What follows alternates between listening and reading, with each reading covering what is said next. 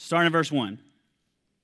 So, and then we'll give it the end. We'll give it the end. I haven't forgotten about that. So, during those days, during those days, the Roman emperor Caesar Augustus ordered that the first census be taken throughout his empire.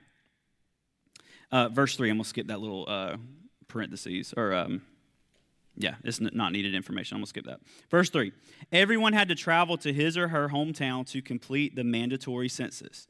So Joseph and his fiancee Mary left Nazareth, a village in Galilee, and journeyed to their hometown in Judea, to the village of Bethlehem, King David's ancient home. That's really important. Uh, they were required to register there since they were both direct descendants of David. Mary was pregnant and nearly ready to give birth. Nearly ready to give birth.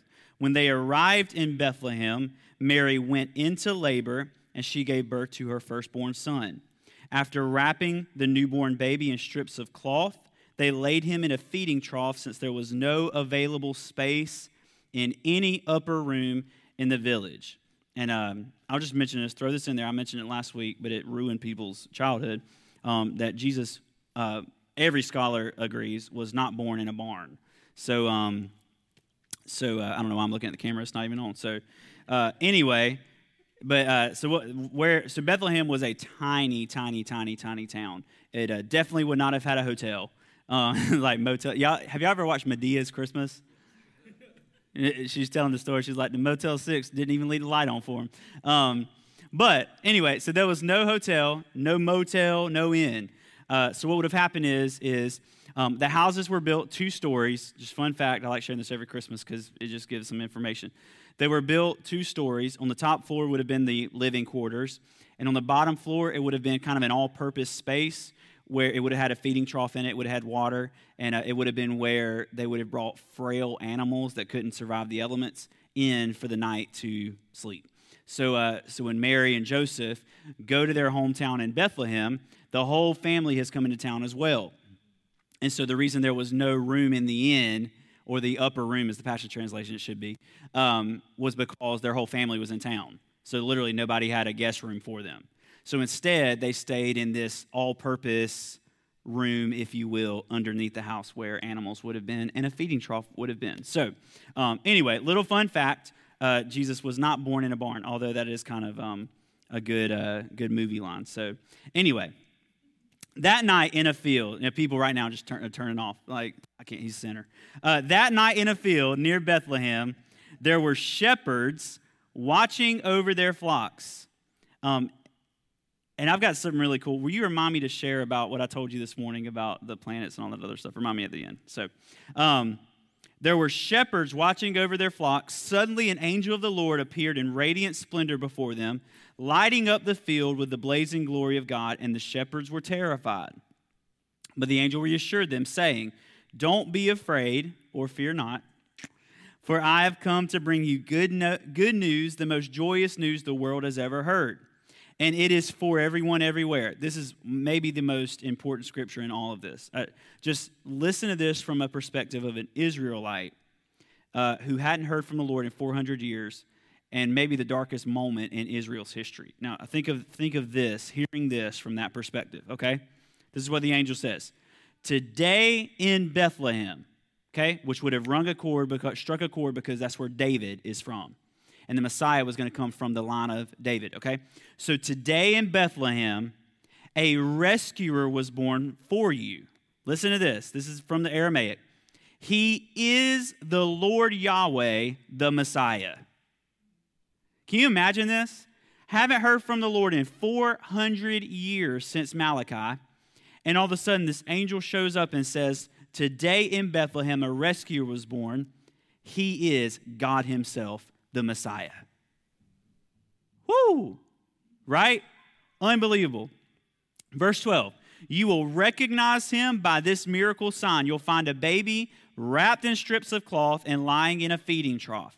Then all at once a vast number of glorious angels appeared, the very armies of heaven, and they all praised God, singing, Glory to God in the highest realms of heaven, for there is peace and a good hope given to the sons of men. When the choir of angels disappeared back to heaven, the shepherds said to one another, Let's go, let's hurry and find this word that is born in Bethlehem and see for ourselves what the Lord has revealed to us.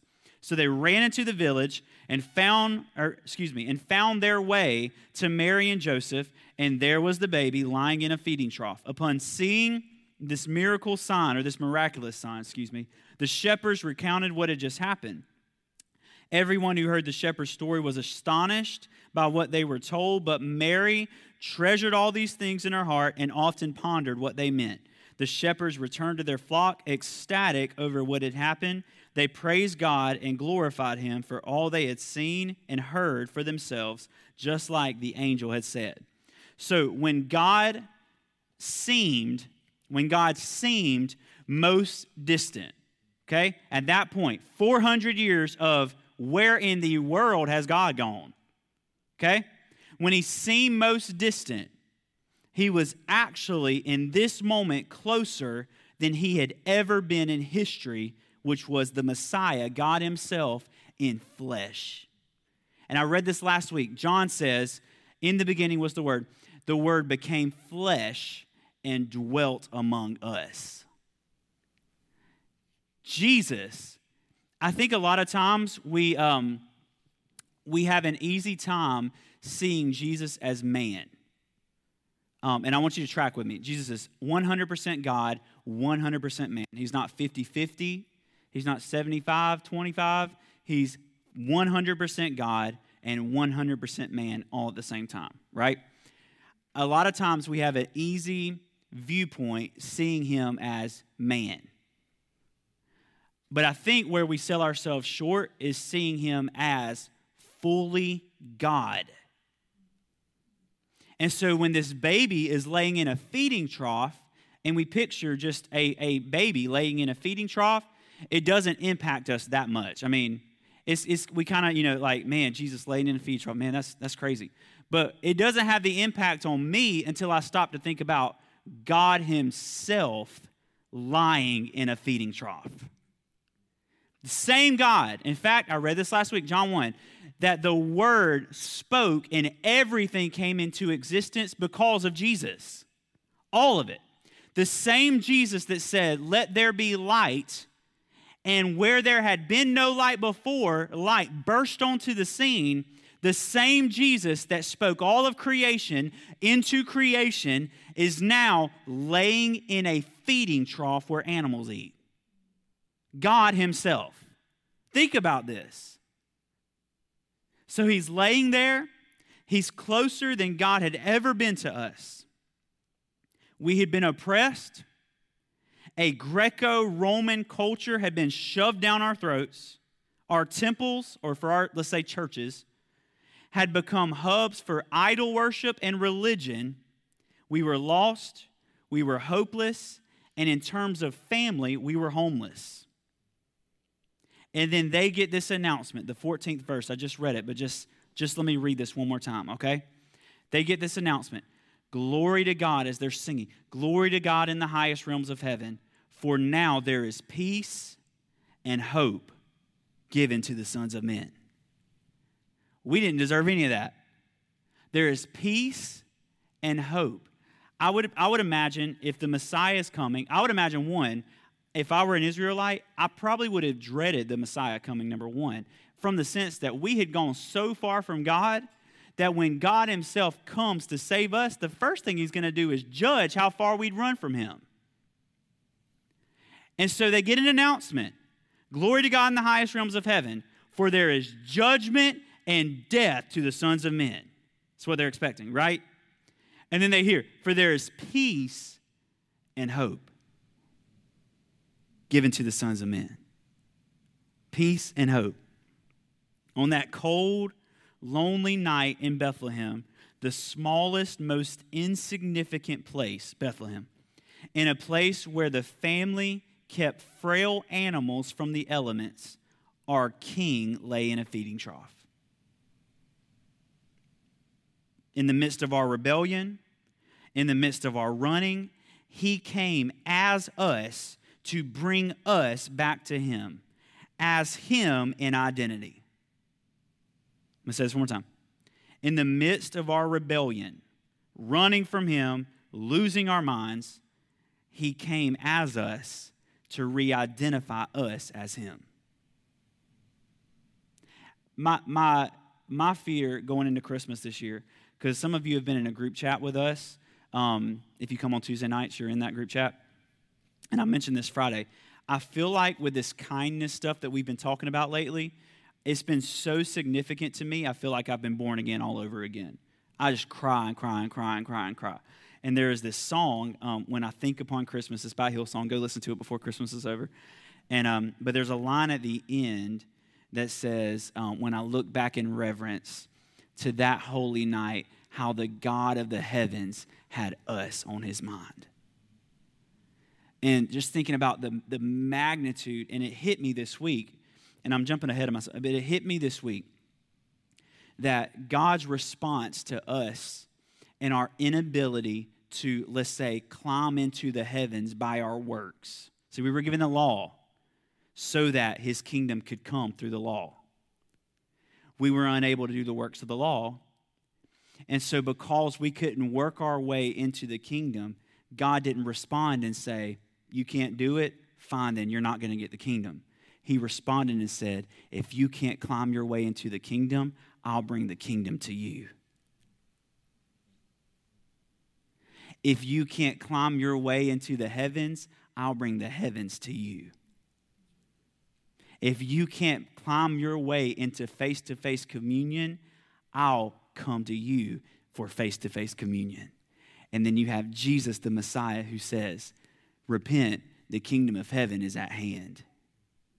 If you've seen me, you've seen the Father. That's what Philip said. This has been so, so impactful to me lately, is when Philip says, if, we'll, if you'll just show us the Father, everything will be okay. And Jesus says, Philip, how long have I been with you and you still don't get it? If you've seen me, you've seen the Father. I, oh man, I have wept over that verse wept over the verse because all of us grew up in a religion that said God is way out there and mad. And then we come at Christmas, well, we literally we think Jesus is the good guy. He's easy to please, he's happy, he's nice, he's loving, but the Father is the angry side of the Godhead that's mad, and it's literally like Jesus is in between us and the Father saying, Please don't strike him dead all the time. This is how, this is how we view it, right?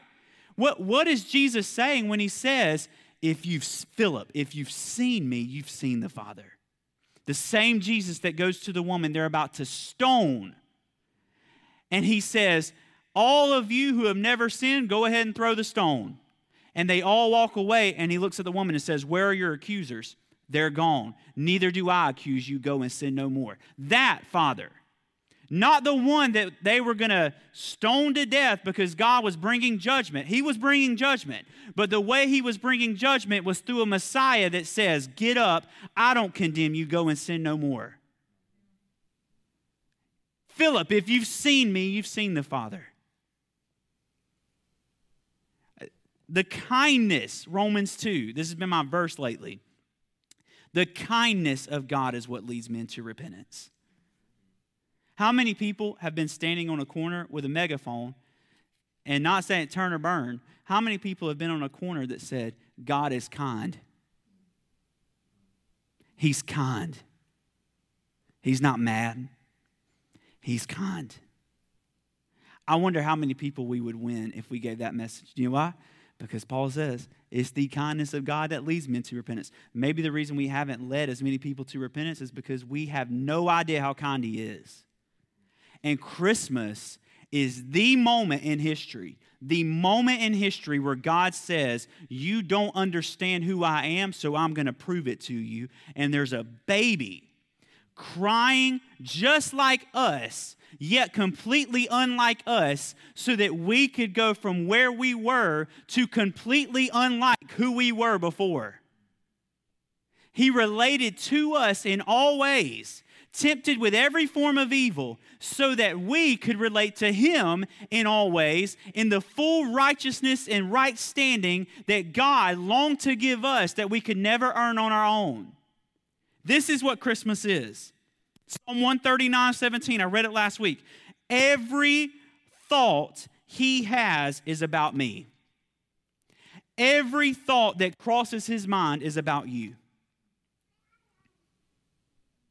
I mean, you think about that when you're praying, when you're trying to beg him for things, or you're trying to earn things, or you're trying to make sure you work or pray this amount or read this amount or sing this amount do you ever do you ever have the thought every second he's thinking of me.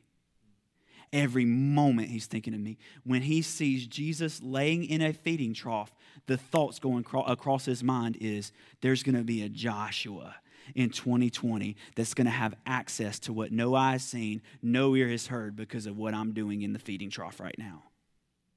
That's, that's who god is. This is who God is. He gave himself to us to show us the extravagance of his loving kindness to us. I've only got two pages today. Jesus coming as God, Jesus coming was God, saying, If they can't earn it, I'll earn it for them by coming as them. Is this the God that you know? This is what I want to talk about just for a second. Is this the God that you and I know? The God most know is a God unwilling to do anything for us until we fix our mess. The God that most people know is a God unwilling to do anything for us until we fix our mess. But the God of Christmas, of this narrative, says, if you can't fix your mess, I'll fix it for you and give you your hope and peace back. This is what it said. We didn't earn Jesus coming to the earth. In fact, we, we earned being struck down. We didn't earn Jesus coming to the earth, and yet here Jesus is with the announcement peace and a good hope is given to the sons of man. Why? Just because I want to. That's it. We meant so much to him that he was willing to trade everything he had just to make the announcement I give you hope and peace back. He says, I don't care how much it costs to get you back. Even if I have to come in the flesh and die for you, I just want you back. I think we need to be really cautious giving men, and by men I mean humans, qualities that God does not have. So we make statements like this, and I've said this before going into Christmas. We make statements like this around this time. It's better to give than receive. How many of you have heard that? If you haven't, you ain't been watching Hallmark, right? It's, it's better to give than receive. And yet, so we say that, we give that quality to us. And yet we look at God and we think his mindset is it's better to receive than to give.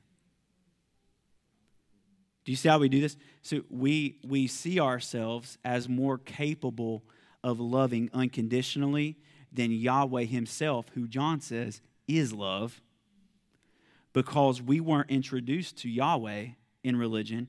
We were introduced to a God labeled as Yahweh who actually is nothing like Yahweh. Growing up, I heard a lot of messages about, um, well, a lot of, every week was about the rapture, but a lot of messages about the rapture, a lot of messages about judgment, a lot of messages about H E L L, a lot of messages about how we're worthless, and a lot of messages about if you sin, you got to repeat the prayer because you backslid. So, like I tell y'all all the time, I've repeated the prayer 500,714 times, right? Just over and over. I, I lie to my parents. And I do this thing. We, I, this is just uh, funny. I used to do this all the time. But my parents would just be like doing something. So I'd be like, hey, mom. And I hear nothing. And my heart would drop in my stomach because I thought I just missed the rapture. Did, you, did anybody else do this or did I'm just crazy? Yeah, yeah. Mom, Dad, you know, it's like Home Alone. Um, and I start, I literally, I remember praying this, just a, just a joke. I remember praying this multiple times. Lord, just come back for me. I'm sorry. I'm sorry. I missed it, but just take a detour, come back, get me. We'll all be, you know, I can't survive on my own. And, um, and then I'd hear my mom say something and be like, you know. but this is the God I grew up being introduced to. He was angry. He wanted to leave me behind. He didn't want me with him. right? That, that's, who I, that's who I was introduced to. So when I start reading things like in Romans 2, it's the kindness of God that leads men to repentance. I'm like, what are you talking about? It's the anger of God that leads men to repentance. I mean, every, every Christmas, if you leave here and get in a car wreck on your way home, where will you be? If you're not sure, you should probably get sure. You you know what I mean? And then we gave everybody fruit baskets at the end, just to you know say I'm sorry. But you know what I'm saying? And, and I, I joke, I joke because it is a joke because a lot of us grew up being introduced to that God. If you didn't grow up being introduced to that God, you grew up being introduced to the God who's totally apathetic, which people ask me all the time what apathetic means. It just means lazy. It just means like, bleh, like who cares? That type of attitude, okay? So we grew up, we, if you weren't introduced to my type of God, you were introduced to your type of God, which is apathetic, which is dis, he don't care, he's hands off, he selected a select few for heaven. So if you're not in that select few, then sorry, you know, whatever. It's to say the Holy Spirit don't want anything to do with us today. That was for way back then. You know, so, but very few of us were introduced to the one whose nature is kind, whose nature is love, whose nature is so kind that he filled a baby with the fullness of the Godhead so that we could be rescued. That's the God of Christianity. That's the God of the Israelites. And that's the God of you and I. And if there's nothing else we get this Christmas, i I believe and I'm praying that this Christmas we start a trajectory of really understanding who God actually is. Going into next year, this is what all of next year is going to be about.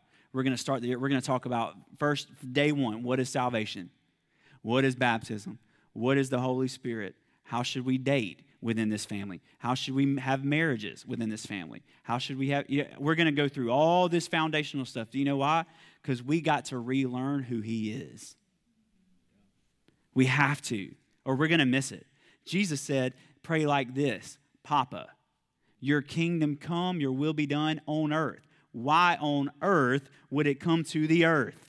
It's filthy and nasty and all that because his affections were on the ones that he raised from the dirt, that he knit together in our mother's wombs, that are fearfully and wonderfully made, that he created with a purpose, with a legacy, with a design, and with a DNA that looks identical to that of Jesus Christ himself.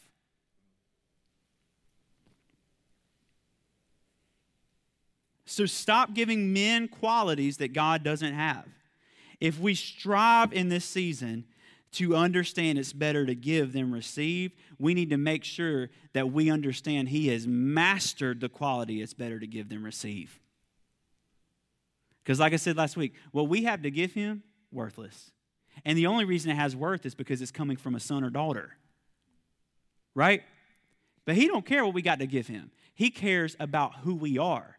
He cares that this Christmas you get convinced that you're actually a son or daughter of God, not by a religious title, not by just saying, No, brother, I'm a son or daughter of God, but by fully believing I'm a son or daughter of God. So then you start praying for things like, Lord, I, Lord, we need a car.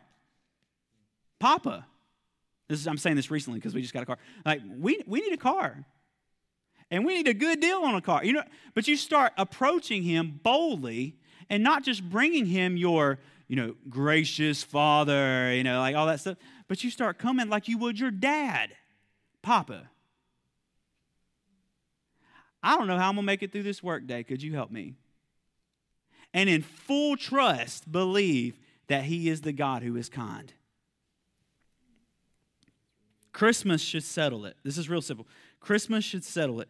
We need to stop striving to give God anything until we learn how to abide in the lifestyle of receiving his love and kindness.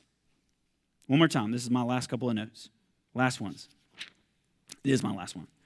Christmas should settle it.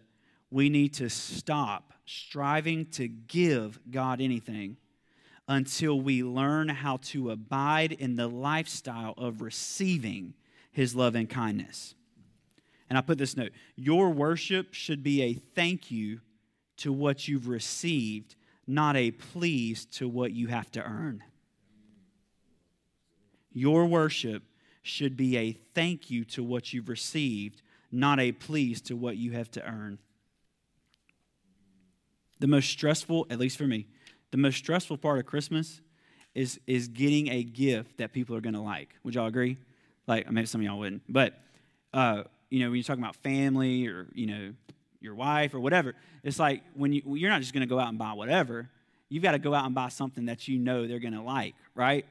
And so you work and you work and you stress and you stay up late because it's like, man, I thought they would like this, but what if they don't like this? And man, is this gonna, even going to be the right gift? And what if I didn't spend enough money? You know what I mean? All that type of stuff. And we stress over what we give. And we, that's a lot of times what our worship looks like. Is man, I didn't I didn't read my Bible but five minutes today. Man, he's not going to be happy. You know, I didn't pray but like three times this week. He's not going to be happy. I really got to earn it this week you know? And he says, no, no, no. When we were at our worst, Jesus came. While we were still sinners, Christ died for us. And while he's dying, he looks at the ones who just nailed him to a cross and said, Father, forgive them. They didn't know. I mean, that, that's, that's who God is. That's who he is. Forgive them. They just didn't know what they were doing. They come into the garden to take him. Peter slices off somebody's ear.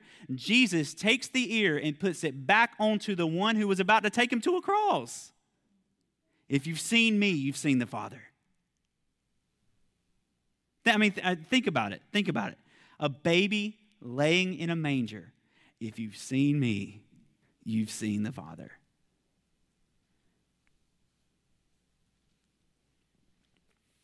Matt, I do think I want you to come up and play keys. Actually, I was going to do it without, but um, I hope people are still on here. I don't even know if that's still going, but that's okay. I feel I just feel like in this moment right here, um, we're going to take communion. Hopefully, you got one. If you didn't, they're out there, right in the back. If you didn't, um, and there goes. um, who needs one? Raise your hands. Raise your hands. Raise your hands. Wow. So now we know that right here, right here. Yep. Uh, yeah, throw. you get a cup and you get a cup. Oh. oh, man. Oh, man. Yeah, y'all go ahead and get that. Oh, I made it this whole time sitting down. Me too. Man, y'all are very supportive. Thank you. Um, I'm just kidding. Where's my? Oh, there it is.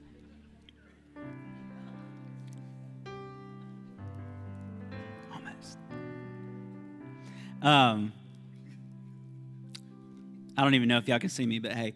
Uh, so go ahead and get it ready because it's it's a booger to get ready. But um, here's why we do communion every Christmas um, and why we're doing it this year is because I just want us to have a, uh, a, a marker, I guess, of the moment that went through through Jesus, because this is what it is. It's you know it's, it's the body and blood, but this is Jesus. You're consuming Jesus. He tells the people that come and try to get him to feed them again. He says, "Unless you eat my flesh and drink my blood, you have no part in me."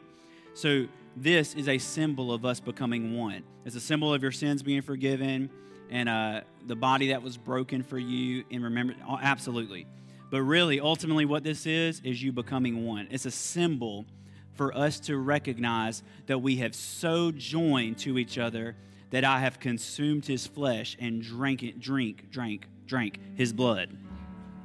Okay? So uh, so here's what we're gonna do. We're gonna take communion and then i'm just gonna pray over us that we would this this this christmas as we go throughout this week would just mark us and a turning it has for me mark a turning point for us that says if i didn't know he was kind before i'm going to begin this discovery of knowing he's kind. Of knowing that he is love. Of knowing i couldn't earn it even if i tried.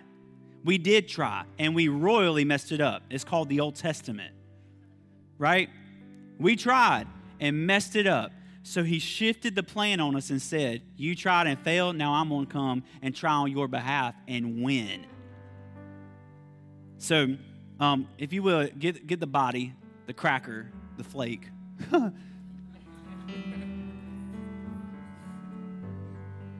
This doesn't have COVID in it, but it might have other stuff. No, I'm just kidding. Um, huh. So I just just just take this for. I'm gonna pray over this and we'll take it. Lord, I pray that as we take this representation of your body, um, Lord, I pray that it would do something in us to recognize that we've become one with you. That we've taken the flesh of the Messiah, fully God, yet fully man. In your name, amen. Y'all go ahead and take it.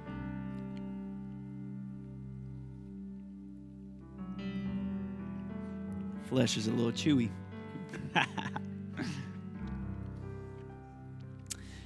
And Lord, I pray over the blood right now, the juice that represents the blood. Um, I pray that, that this, the life blood, as you would say in the Old Testament, in the Old Testament, they weren't allowed to consume anything that had blood, life blood still in it. The blood had to be spilled. And um, Jesus comes to the earth and then dies and then gives us the command to take what represents his blood. The blood represents his life. It represents his DNA. It represents his makeup. And so as we take this, I just want you to visualize that his life is becoming our life that his makeup, his genetic makeup, is becoming our genetic makeup, the likeness of God. So, Lord, I pray that over us in your name. Amen. Y'all go ahead and take it.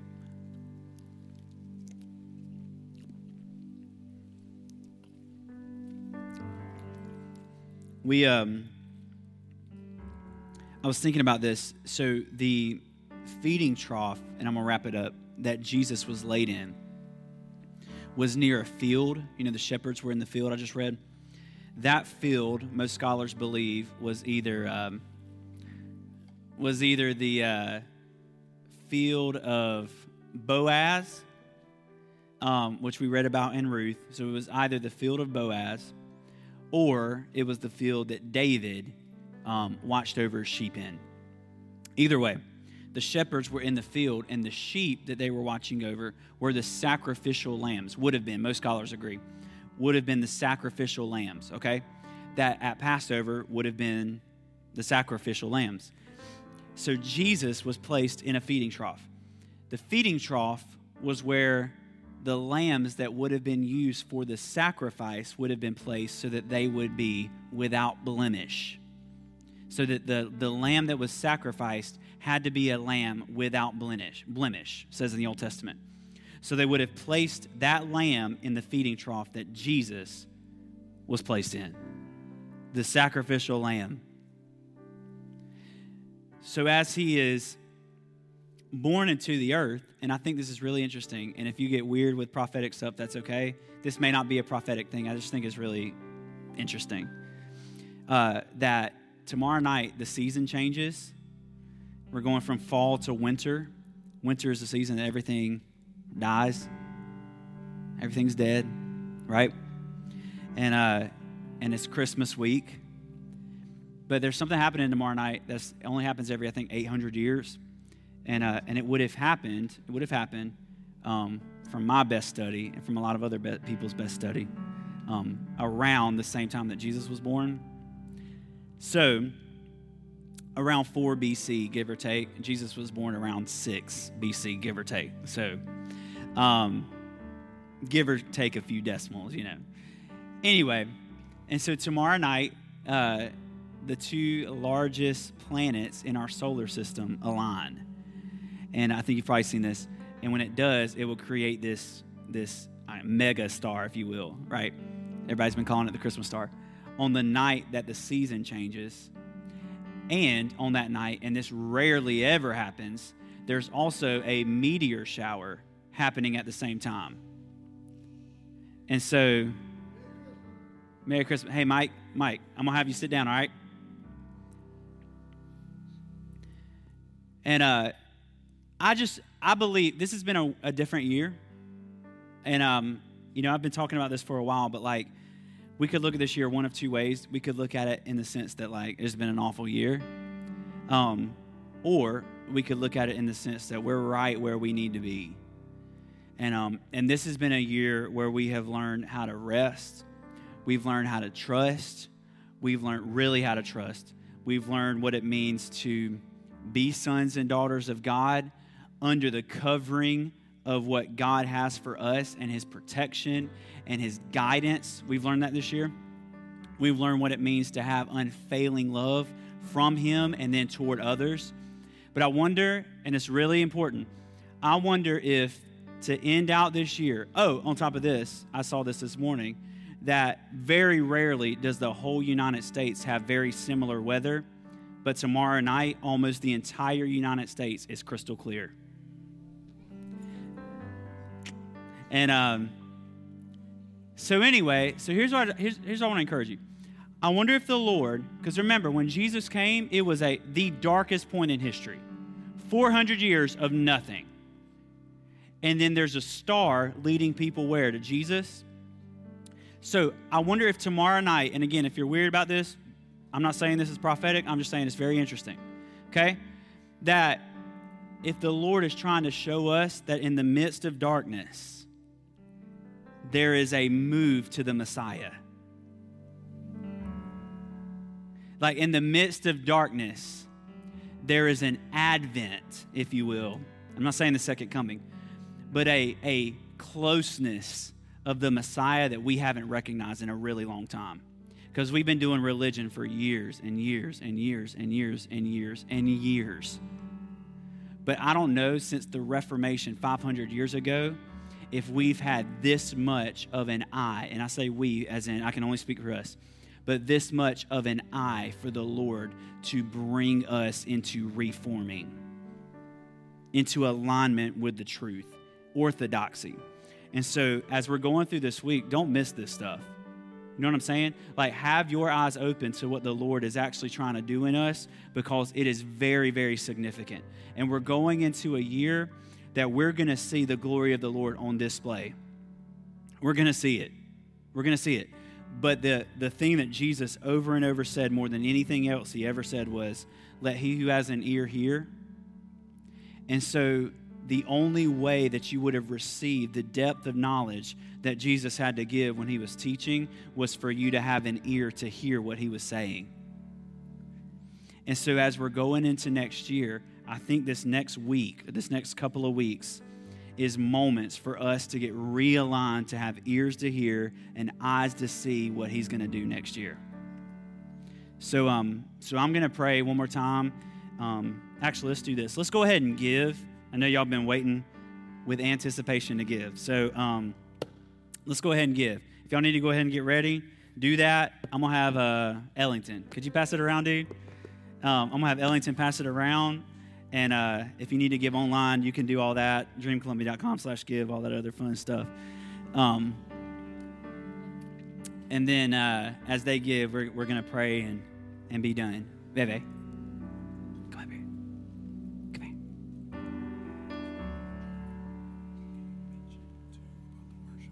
Yes. Yeah. Three. Three to five. Okay.